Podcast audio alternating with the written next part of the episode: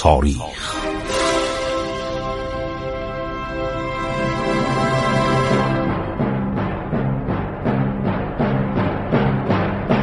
کاری از گروه جوان و اندیشه رادیو جوان.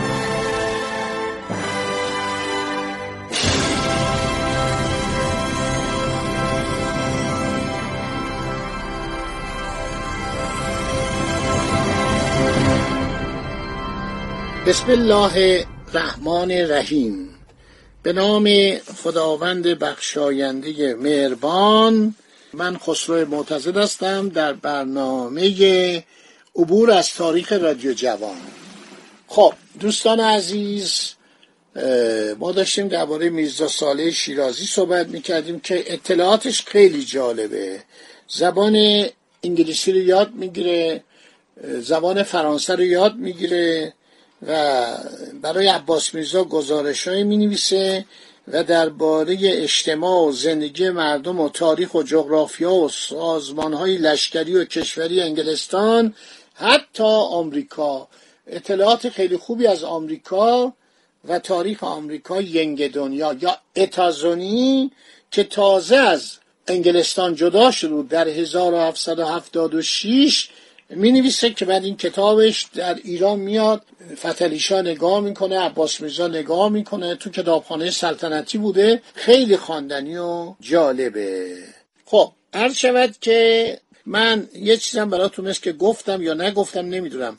ما یه عده دانشجو هم میفرستیم به انگلستان. از 1811 که دو جوان ایرانی رو برای تحصیل به انگلستان می‌بره. سر هارفورد جونز. وزیر مختار انگلیس در ایران بوده. یکی از اینا میره برای تحصیل در رشته نقاشی دوم برای تحصیل در رشته پزشکی. اولی در انگلستان اون که رفته بود نقاشی یاد بگیره میمیره. دومی میرزا بابای افشار. سالها بعد در 1235 هجری قمری پا میشه برمیگرده ایران. 1226 رفته بود. بعد در مقام پزشک مخصوص عباس میرزا به خدمتش در میاد. عباس میرزا در سال 1230 1815 میلادی دو سال پس از پایان جنگ دوره اول ایران و روسیه پنج تن دانشجوی دیگر رو همراه کلونل دارسیتات خیلی آدم محملی بوده آدم خسیس آدم بدجنس آدم غیرعادی. پدر این دانشجو رو در آورد. غذا بهشون نمی‌داد چراغ نمی‌داد بخاری در زمستان نمی‌داد. سعی می‌کرد یه جاهای خیلی ارزانی اینا رو پانسیون کنه که این بیچاره میرزا صالح شیرازی کتابش در اومده. همش ناله می‌کنه. میگه غذا نداشتیم آب نداشتیم آب حمام نداشتیم شرما ما رو اذیت می‌کرد. بدترین خونه رو برای ما اجاره کرده بود. خب این محصلین میرن میرزا صالح بسیار گزارشش عالیه. میره اونجا و مثل که سواد چندانی هم نداشته ولی کازرونی شیرازی بوده. اطلاعات یادداشت می‌کنه که ما داریم. تو کتاب های مختلف نوشتیم. از طریق روسیه میره اول. از طریق روسیه حرکت می‌کنه. حالا دیگه بین ایران و روسیه صلح بود دیگه. میره اونجا و صحبت می‌کنه. خیلی مفصله. حالا باقیشو در برنامه آینده خواهم گفت براتون که خیلی از این کرنستو از انگلستان و اول از روسیه بعدم از انگلستان. تمام اینا رو میره ببینه خیلی اطلاعات جالبی میرزا ساله شیرازی کازرونی برای ما میاره.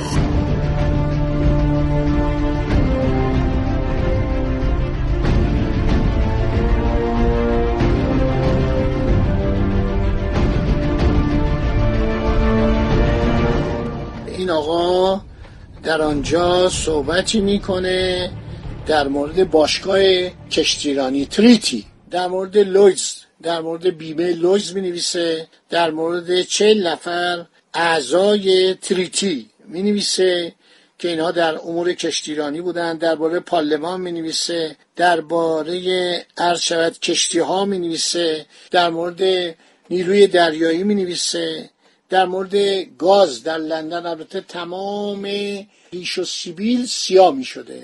گفت تو خیابون که آدم میره روی ابروش بر اثر این گاز زغال سنگ که از معادن زیر خاکی در می آوردن آدم همینطور داره راه میره ابروهاش سیاست جالبه که حسین قلی خان صدر السلطنه که سفیر ایران در آمریکا بودی یه سفری میره انگلستان بد میگه از انگلستان. میگه این لندن مطبخه. یعنی آشپزخونه است. گفت سیاه. تمام دیوارها سیاه. الان شما میرید لندن میرید چیکار کردن. یک دونه شما گرد و غبار یا مثلا چیز سیاه نمی‌بینید. مثلا دود گاز اینا همه همه رو ریشهکن کردن. الان بیشتر با برقه. ولی اون موقع هر که آخر قرن 19 میره میگه آقا اینجا مطبخه. این لندن آشپزخونه است. همش به در و دیوار سیاهه. همه چی سیاهه. من تو خیابون که می‌رفتم روی ابروم سیاهی نشست. سفیر ایران در 1880 در آمریکا. حالا جالب میرزا سالم همینه میگه. بعد میگه من تو خیابون که می‌رفتم این لباس قاجار تن من بود. ریش بلندی هم داشتم. میگه اینا وام ایستادن من نگاه می‌کردن. اون موقع ریش تراشی خیلی متداول شده بود در انگلستان. گفت هر جا می‌رفتم وام ایستادم مثل که بنده از کره مریخ اومدم. از کره ما اومدم. هی نگاه می‌کنه این آقا چرا لباسه؟ چرا ریشش بلنده. کلاه ایرانی خیلی بلند بود دیگه. همون کلاهی که سر امیر کبیر هست سر مثلا وزرای زمان فتلی شاه هست. ناصر الدین شاه این سریال سازا نمی‌دونن. ناصر الدین شاه کلاهش اول همونطوری بود. الان من یه تابلو مینیاتور ناصر الدین شاه تو اتاق منه کنار عکس واقعی جیران خانوم. فروغ السلطنه که فوکوتی عکاس ایتالیایی گرفته. ولی ناصر شاه اون موقع اول سلطنتش هنوز دوربین عکاسی ایران نیومده بود. بعدا اومد. عکسایی هم که ناصر داریم کلاش خیلی بلنده. چقه خیلی بلندی داره از اون به اصطلاح خیلی پرهای خیلی زیبا پر تاووس نمی‌دونم چیه. ولی جیران عکسش ازش موجوده.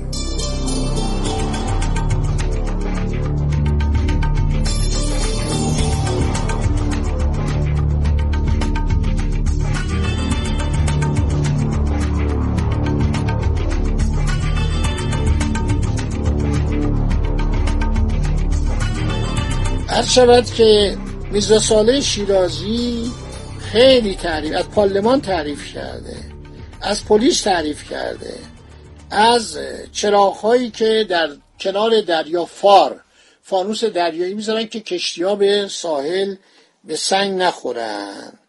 dock dock یا docks چیه؟ به اصطلاح اسکله است که کشتی تجار و کشتی های دارای بار وارد اونجا میشن. بعد گمرک نوشته. گمرک مثلا باید چیکار کنه کشتی ها رو باید چطوری در به اصطلاح docks تعمیر می‌کنن. از رود تمز برداشته نوشته رود تایمز می اومده وسط لندن. الان هم میرید می‌بینید که این رود تایمز همینطور ادامه داره. میرزا صالح رفته بیمارستان نیروی دریایی اینا رو دیده بیمه کشتی ها رو دیده آمار نیروی دریایی رو دیده که یک هزار و پنجاه و سه فروند کشتی بزرگ و کوچک دارن. هر کدوم از این کشتی ها عرض شود که قشون و آزقه و توپ و ادوات و مهمات جنگ داشتن. از بیمه لوج صحبت می‌کنه. بیمه کلمه هندیه. میزا عبداللطیف شوشتری در کتاب تحفت العالم اونو ذکر کرده که اطمینان دادن به شخصی است که مورد که احتمال ضرری میره عرض شود که بهش میگن ما به تو تضمین می‌کنیم. مثلا مال تو اگر اینقدر به جلو به ما بدی بیمه بکنی خودتو یا وسایل تو یا کشتی تو یا مال و تجاره رو ما این ضرر رو به تو میدیم. خب سوبرانس اسفورانس یعنی معادل همین کلمه بیمه است. میرزا ساله شیرازی میره هر شود که گداخونه های لندن رو می‌بینه. یتیم خونه ها رو می‌بینه. جایی که آدم سالمند رو نگهداری می‌کنه. اینا خیلی خوب بود. یعنی اینا درس بود برای ما که این کارا رو باید کرد. میرزا ساله نوشته 105 هزار نفرات نیروی دریایی. 550 هزار تن در نیروی خشکی خدمت می‌کنن. 110 هزار سپاهی. 15243 تن سوار نظام. 577 افسر. 326 قراول 155 قراولچی شهر لندن بودن. سربازان چیری که زمان جنگ با فرانسه که انگلیسی ها احتمال می‌دادن ناپلون در کشورشون قوا پیاده می‌کنه 20 هزار تن داوطلب بودن در لندن 600 هزار تن در سراسر انگلستان. هومگارد. گارد داخلی که در زمان هیتلر هم که می‌خواست به انگلستان حمله کنه هومگارد تشکیل میشه. کشتی بخار در رود تمز رو می‌بینه. بعد میگه چند تا کشتی استاده بودن و پنج ساله که اینا رو اختراع کردن. در دو طرف کشتی چرخها تعبیه کرده به زور بخار چرخ مزبور در گردش از آب را بریده بیرود فعلا یازده کشتی از آن قسم در رود لندن حمل و نقل مردم را به ولایات انجام می‌دهند. از ینگی دنیا کشتی تجاری به این قسم آمده بود که دریا هم از اینکه باد مخالف باشد یا موافق کشتی مزبور می رود بدون چادر بادبان و پارو. بعد میاد برمیگرده از انگلستان از جبل تاریخ عبور می‌کنه. همه رو می‌نویسه. آدم با سوادی بوده قرنطین یعنی قرنطینه. چون تا اون موقع بیداد می‌کرد اینا قرنطینه می‌کردن. قرنطینه یعنی چی؟ یعنی کشتی ها رو نگه میداشتن مسافرایی که مشکوک بودن به تاون به وبا به حسبه اینا رو در 15 روز نگهداری می‌کردن. در تمام مبادی ورودی کشتی مخصوصا در مدیترانه. ایرانیایی که می‌رفتن بیچاره می‌شدن. اینا رو نگهداری می‌کردن.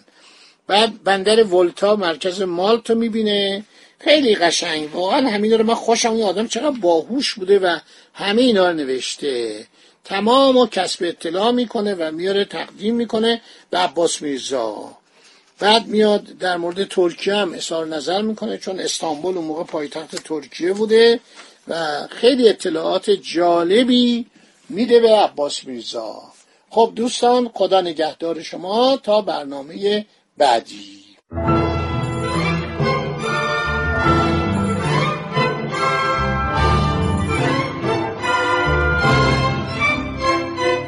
عبور از تاریخ.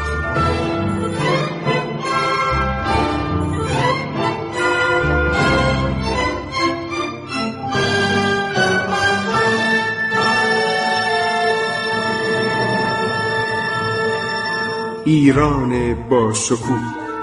سرگذشت ایران ما به روایت خسرو معتزد